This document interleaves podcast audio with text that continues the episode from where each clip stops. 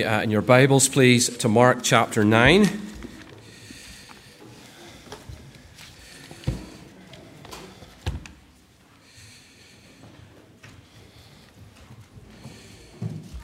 Great to have Sadie with us this morning, and great to see uh, Rebecca using her talents uh, on the piano and growing into the role every minute. So thanks for that. Uh, Mark chapter 9, and we're going to read uh, from, well, we're looking at verse 42, but we're going to read from verse 41 um, just to set a little bit of context. And just as God's word is open before us, let's, um, let's pray for a moment, shall we? Heavenly Father, open our hearts, we pray, um, that we may see wonderful things in your word, in your law, in your gospel, and help us to see um, the wonder of it afresh today. In Jesus' name. Amen. Mark chapter 9, uh, verse 41, and God says this For truly I say to you, uh, whoever gives you a cup of water to drink because you belong uh, to Christ will by no means lose his reward. Whoever causes one of these little ones who believe in me to sin, it would be better for him if a great millstone were hung around his neck and he were thrown into the sea. And if your hand causes you to sin, cut it off. It is better for you to enter life crippled than with two hands to go to hell, to the unquenchable fire. And if your foot causes you to sin, cut it off. It is better for you to enter life lame than with two feet to be thrown into hell. And if your eye causes you to sin, tear it out. It is better for you to enter the kingdom of God with one eye than with two eyes to be thrown into hell, where their worm does not die and the fire is not quenched. For everyone will be salted with fire. Salt is good, but if the salt has lost its saltiness, how will you make it salty again? Have salt in yourselves and be at peace with one another. I think I'm maybe a little bit loudian, but maybe that's not the case. Um, thank you. Um, impeachment is a, a, big word coming across from the uh, across the Atlantic from the United States these days. Um, that's when they have some sort of evidence of alleged malpractice, uh, and they want to bring a challenge to the President of the United States to decide if he's fit for office. Uh, the issue is, uh, at the moment, did Donald Trump ask the Ukrainians for information when he shouldn't have? But they might just be wasting their time because no president of the United States has ever been impeached and taken out of office. Most of you will remember President Clinton back in the 90s. That was the last close call uh, to impeachment. Uh, he lied in public office about his misdemeanors with a certain woman, and he was let off. One of the reasons he got away with it was that so many people didn't think that it was that big a deal. There was a kind of so what that showed uh, the moral temperature of the nation as a whole. No big deal. We spoke last week uh, about the difference in God's view of greatness and ours as human beings. To be great in God's eyes, uh, to be first, means to be last, and indeed the servant of all. This week, we see that God's view of sin is very different from ours as well. A small deal to us is a big deal to God, and vice versa. If we read verse 41, we get the sense of that, which we just read. If you give a cup of water uh, to a disciple of Jesus, you will certainly not lose your reward. You will be rewarded. That's a small thing in our minds. Giving a cup of water to someone is, is, is nothing, but it's a big thing to God. But verse 42 if you cause one of these little ones to sin, then whatever we might think about it, that's a big deal with God. That phrase, these little ones, uh, has been assumed by some to be a reference to children because of the way it sounds in English. We talk like that. And because of the fact that Jesus has just set a child in front of the disciples a few verses before, uh, and and we read that as well. That's certainly possible that, that, that, that it's speaking about children, but this is also a word that means small ones uh, in the sense of, of least importance or insignificant or humble. And if you look back to verse 41 and indeed what we talked about last week in the passage, then that, that, those are the marks of a disciple.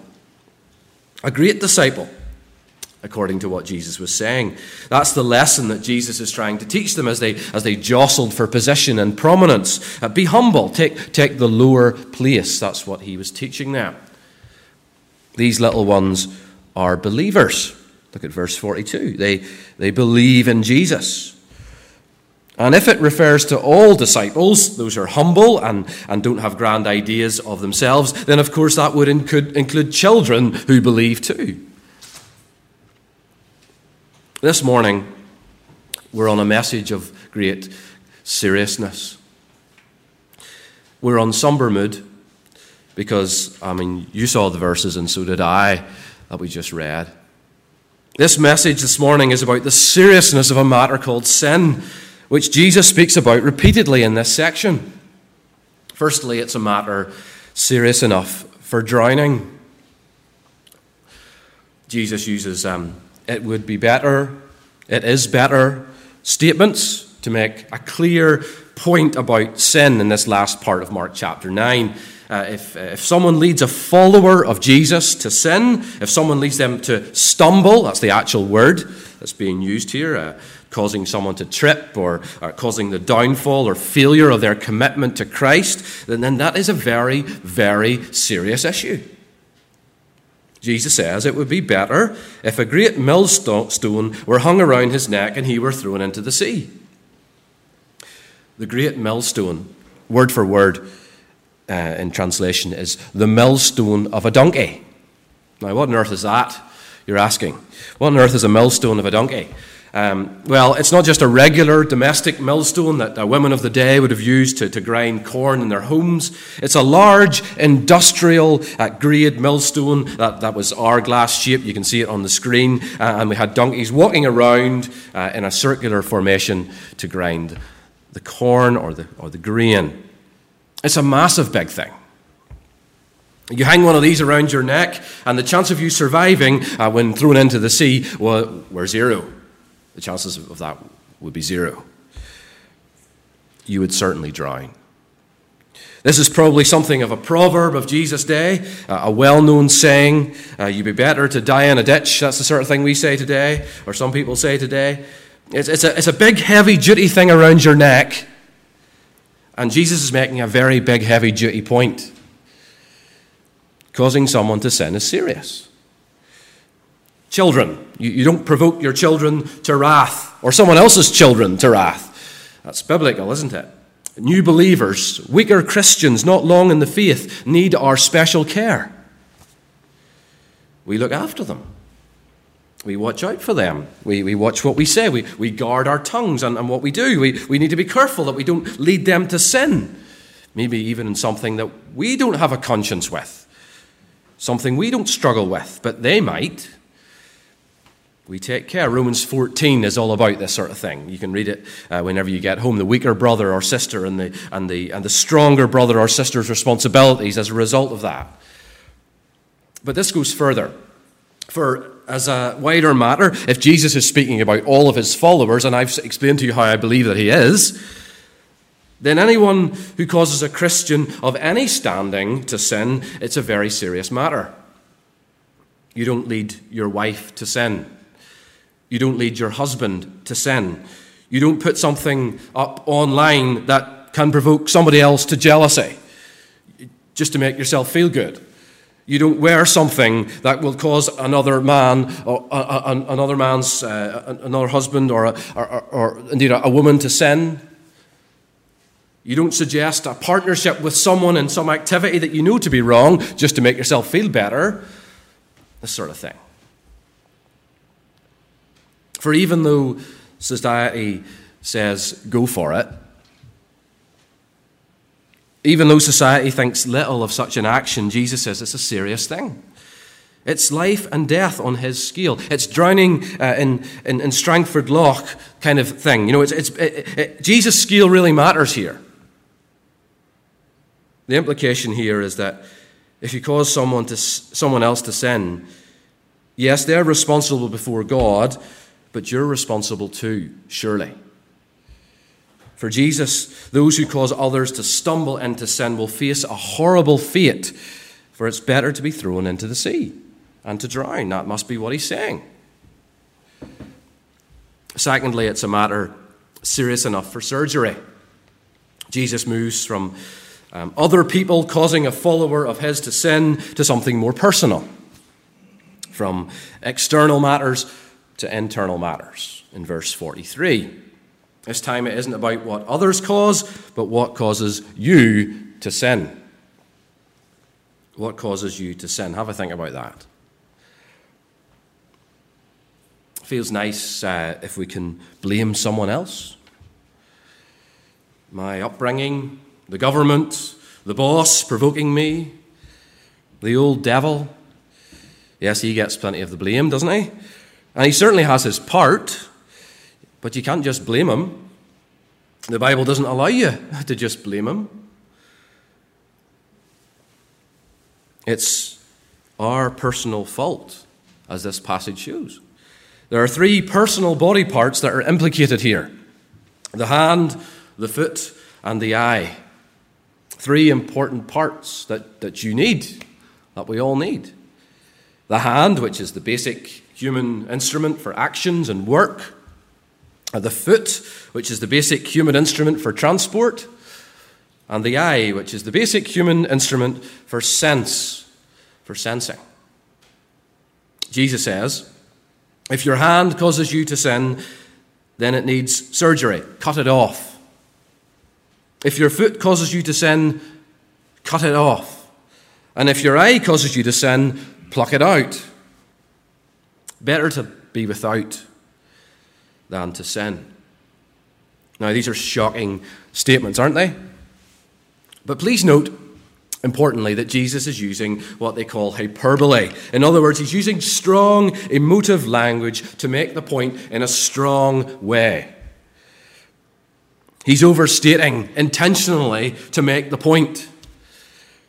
We, we might do this too.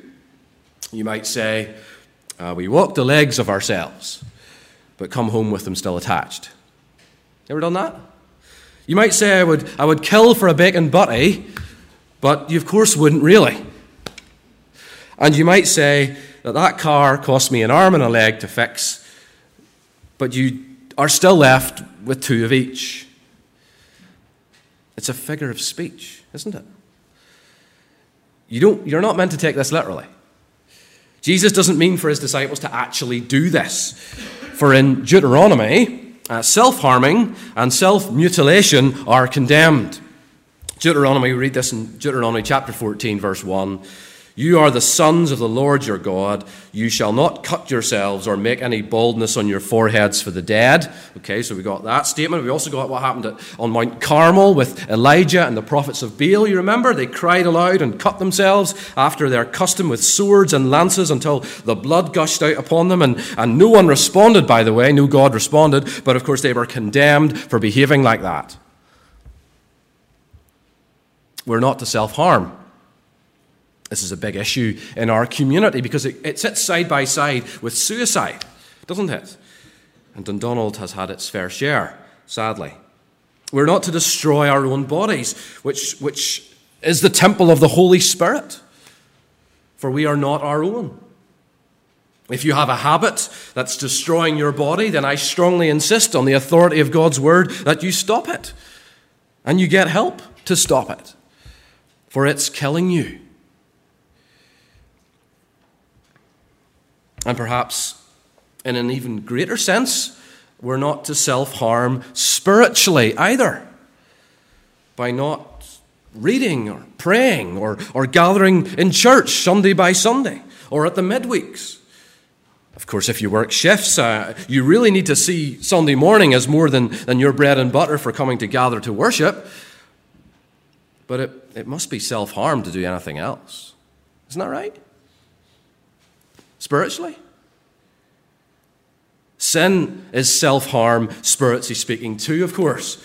It's, it's, it's not fun, it's not harmless, uh, it's, it's actually harmful madness, to tell the truth, if it's killing you.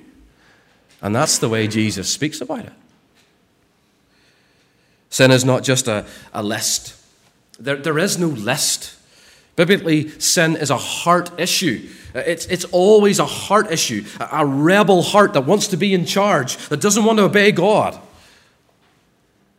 And what is in your heart shows itself, as Jesus explains on several occasions. And he's also explaining it here because your hand refers to what you do, and you could sin in, in action. You could do that in a thousand ways and more. Your feet uh, refer to where you go. Uh, you could sin in where you go. Uh, you could find yourself, like in Psalm 1, uh, in the company of sinners, uh, to a place where sin is practiced and promoted, and, and you're not there to witness, by the way, uh, you, and your heart would show which, what your reason was. It would show it, wouldn't it? And your eye your eye can lead you to, to covet, the women we're looking at yesterday at the Irish Women's Convention. It could lead you to lust, uh, to, to, to lust after things, to look at things online, to, to all manner of sexual sin. A glance could be innocent, or it could be guilty. Depends on your heart. Is that right? All commands come from the heart. It's the control center of your being. And that's where it filters out to your hands and your feet and your eyes. Jesus is not expecting his followers to follow through with these statements. He's not. He's using these to show seriousness. We might be tempted to blame society or our circumstances or our upbringing. We might want to talk about white lies or excuse something as, you know what, that's just the way I am. Jesus doesn't do that. He sees personal responsibility and he also sees a matter of utter seriousness. To people in where you work and live, sin is just a matter of fun, a, a source of personal amusement, something to chuckle about in the office, a story to share to bring a bit of cheer to an otherwise dull day. Jesus couldn't disagree more. The point here is whatever causes you to sin, you get rid of it. You get away from it. Cut it out. It's killing you. Slowly, but it's still killing you. In the first two statements, Jesus says it's better to enter life with the hindering body part removed. Enter life is Jesus speaking about eternal life, isn't he? He's, he's speaking about the life with God forever. He's speaking about the headline of heaven, isn't it? That's, that's life with God the ultimate state for the faithful follower of Christ, life with God, perfect, what you were made for life. And the third statement about the eye, this is then replaced with enter the kingdom of God. You notice it there? It's not enter life this time, it's enter the kingdom of God. Uh, these show you that they, re- they refer to the same thing. And enter life is the same as enter the kingdom of God. But then, of course, the alternative is laid plainly before us here. And this is very sad and sobering this morning. Because in God's ultimate reckoning, there are only two final destinations. As we see that sin is finally serious enough for fire. These are Mark's only mention of the word hell in these three instances which we have uh, before us. The word used is, is Gehenna. Uh, in our New Testament, uh, we, have, we have two main words. We have another one, but it's only used once.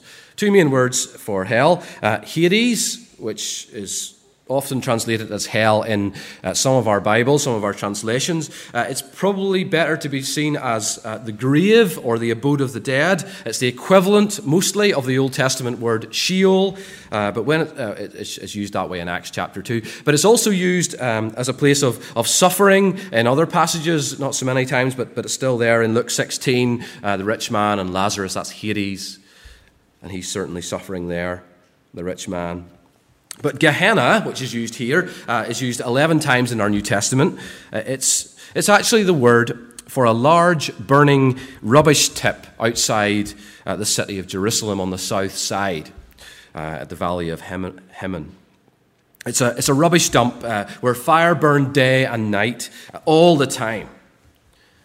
And there we get the picture. This is where In the dark days of the Old Testament Israel, uh, God's people in Israel, children were sacrificed to Baal and Molech. And we recoil rightly at the thought of that.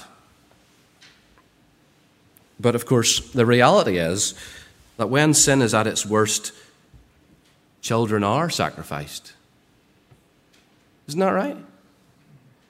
They're sacrificed today, not to Molech or Baal, but uh, to the gods of me, myself, and I, or the God of my own convenience, or the God of it's my body, I'll do with it as I please.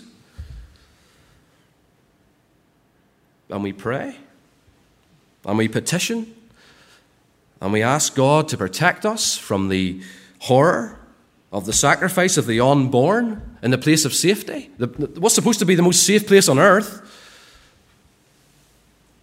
Please do all you can as the clock ticks to preserve our nation from the abyss of such a thing. That's what it is. Our um, series is called What's He Like as we go through Mark's Gospel. But this morning, we're forced to consider another question What's hell like? It's a place, isn't it? The language here shows us that this is a place you can go to. It, it's, it's not just a metaphor for a difficult life. You, know, you hear people talking like this, oh, that was, that was hell. No, that wasn't hell. Hell is no metaphor. It's a place you're sent, Jesus says three times here that you are thrown into hell. It's a place you're sent. Matthew 25, 41 gives us a glimpse forward to the end, uh, the reckoning at the end of the world. Uh, the, the, then he will say to those on his left, Depart from me, you cursed, into the eternal fire prepared for the devil and his angels. You're sent there. It's a place you're sent forever. Verse 44. It's unquenchable fire. Verse 48 the fire is not quenched, it's never ending. There's no joy in this for me. As I explain this to you this morning, this is horrible, but, but this is what God's word says, and this is true. Matthew 8, verse 12 tells us more. The sons of the kingdom will be thrown into outer darkness. In that place, there will be weeping and gnashing of teeth. Put those two things together. It's a place you are sent forever of darkness and fire. Those two things sound contradictory, don't they? Can God make dark fire? Well, I would suggest yes, but perhaps the images are symbolic. But, but don't miss the, the wood for the trees here, right? This is, a, this is certainly a place of torment. Certainly a place of torment.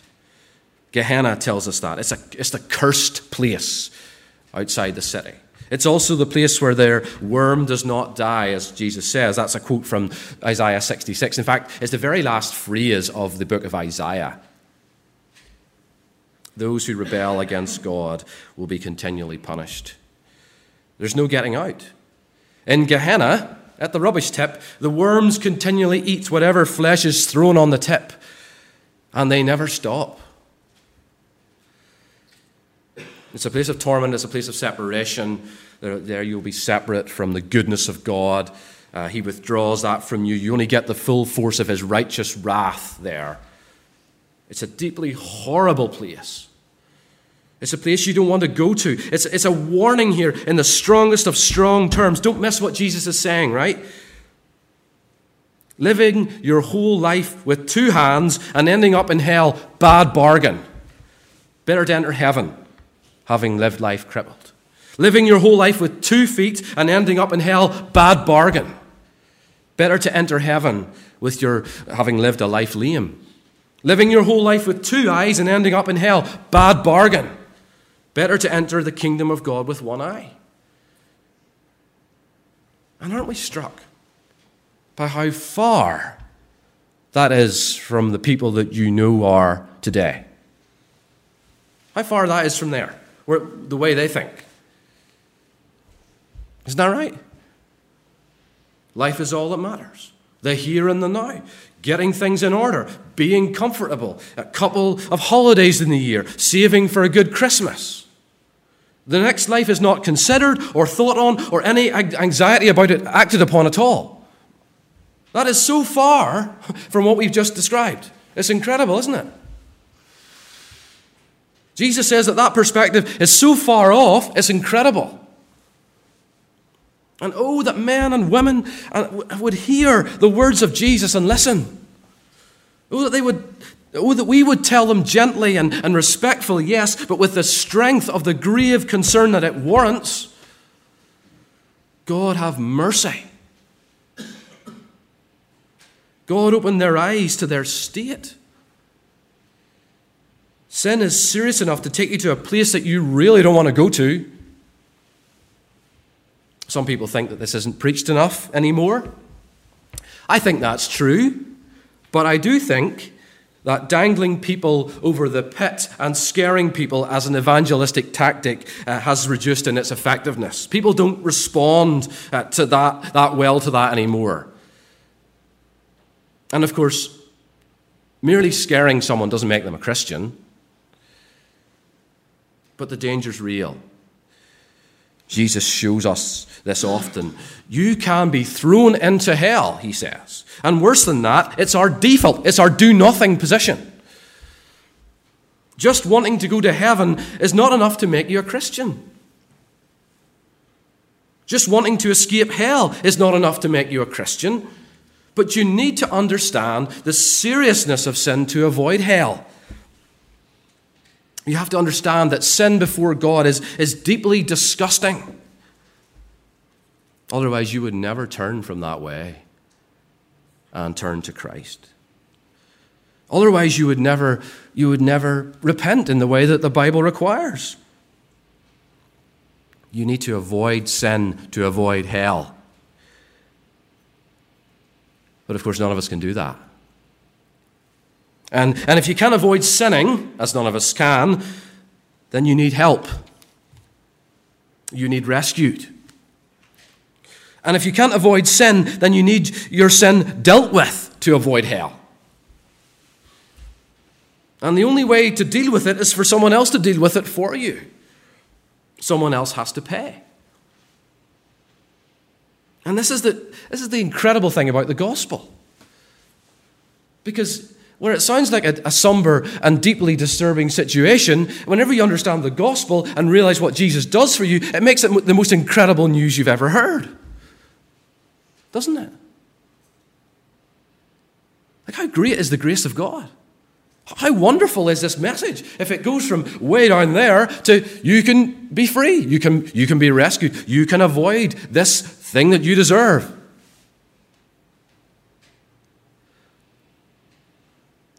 Because Jesus deals with our sin. We place our faith in Him, we trust in Him, we, we, we repent from our sins, and, and He takes our place. He gives us His righteousness. The old uh, children's uh, story idea He makes our hearts white. They used to be black. He takes your sin on His own body and He pays your way. Let's consider the last two verses here, which talks about salt uh, in three different ways.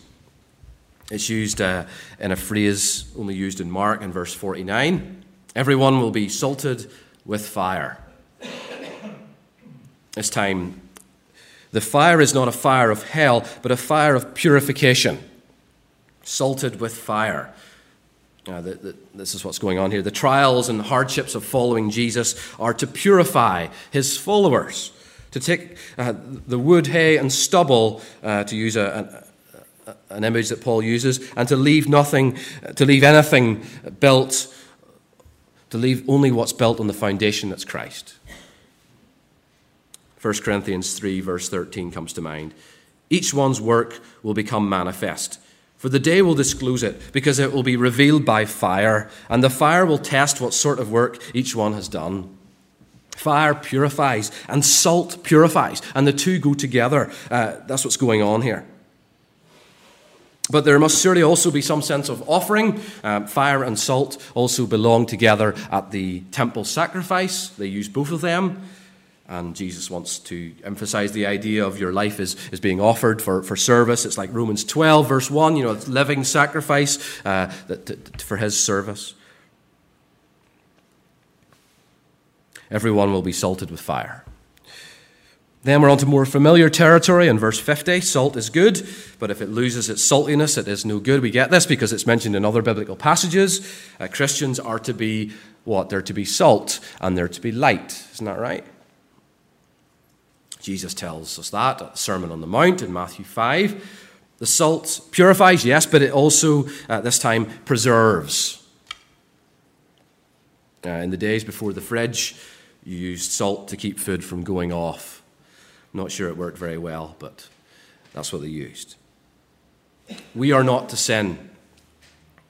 As Christians, we're to preserve the world around us, to hold it back from its descent, to be an example to others, to, to be an example of, of how to, to, to live of the best of humanity. For apart from Christians, society will become rotten. That's the idea, isn't it? to say no to abortion and gay marriage and a thousand of other things.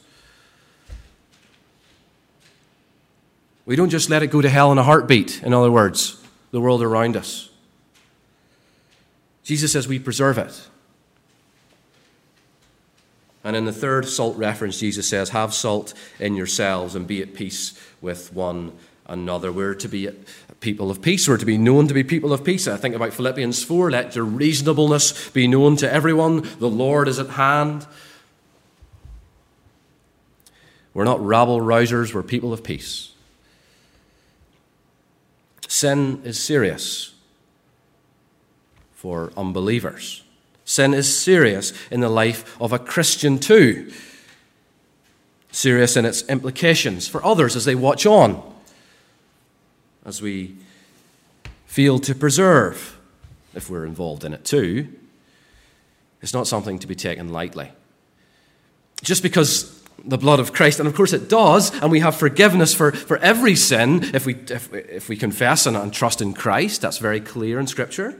Just because the blood of Christ covers every sin, though, doesn't mean that we carry on sinning, that grace may abound.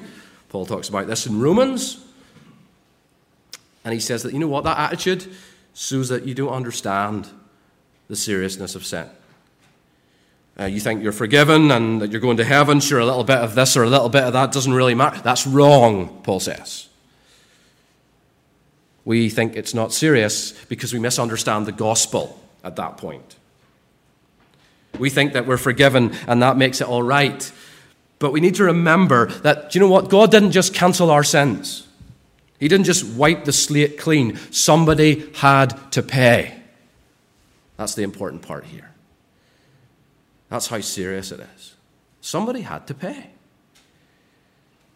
We think it's not serious because we're living in an ocean full of it every day. We're surrounded by it. You know, you, you go to pay the petrol and the newsagent beside the petrol station, or uh, and you see it on the on the pages of the of the tabloids, and you and you see it on the television being glorified, and you see it everywhere you look. On uh, in the office, you hear the conversations, and it's but or you know wherever you're working, right?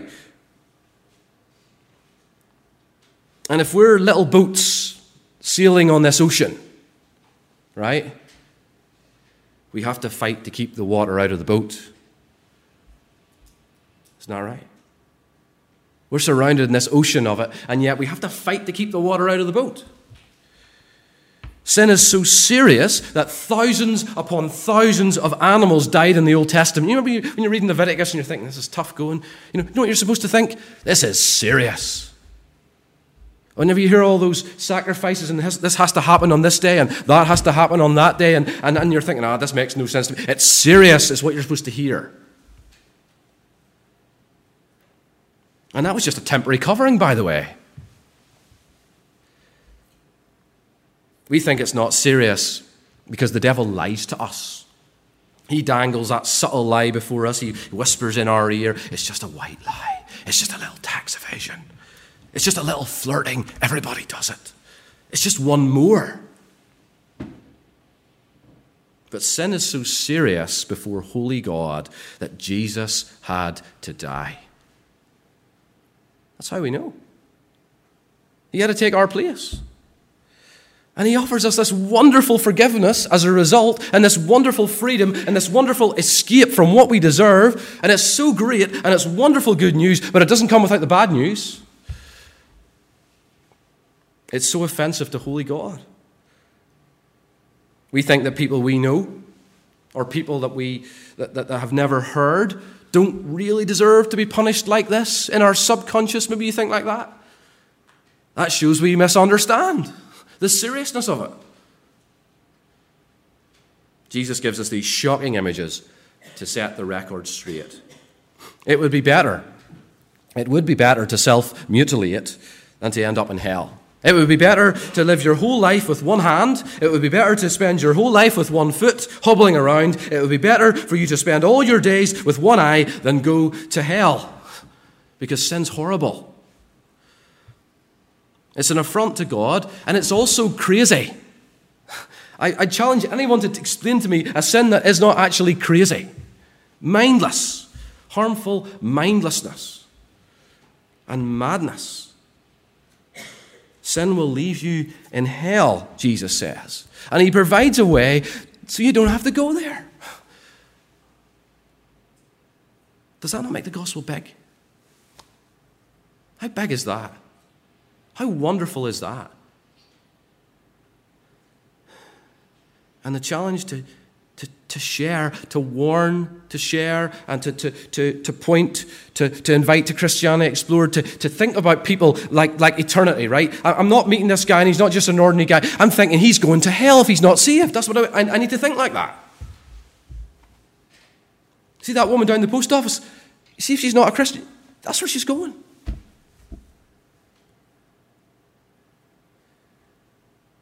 And I don't want you to go there. Praise God for Christ. What a wonderful story of forgiveness that we have to share. Isn't God's grace amazing? Isn't it?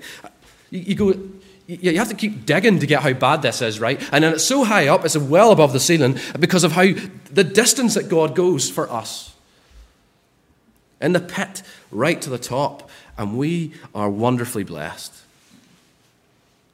Let's bow our heads together in the word of prayer.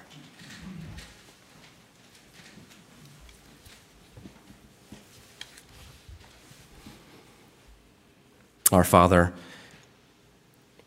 we thank you for a fresh understanding of how far we have traveled as Christians when we believe in Jesus.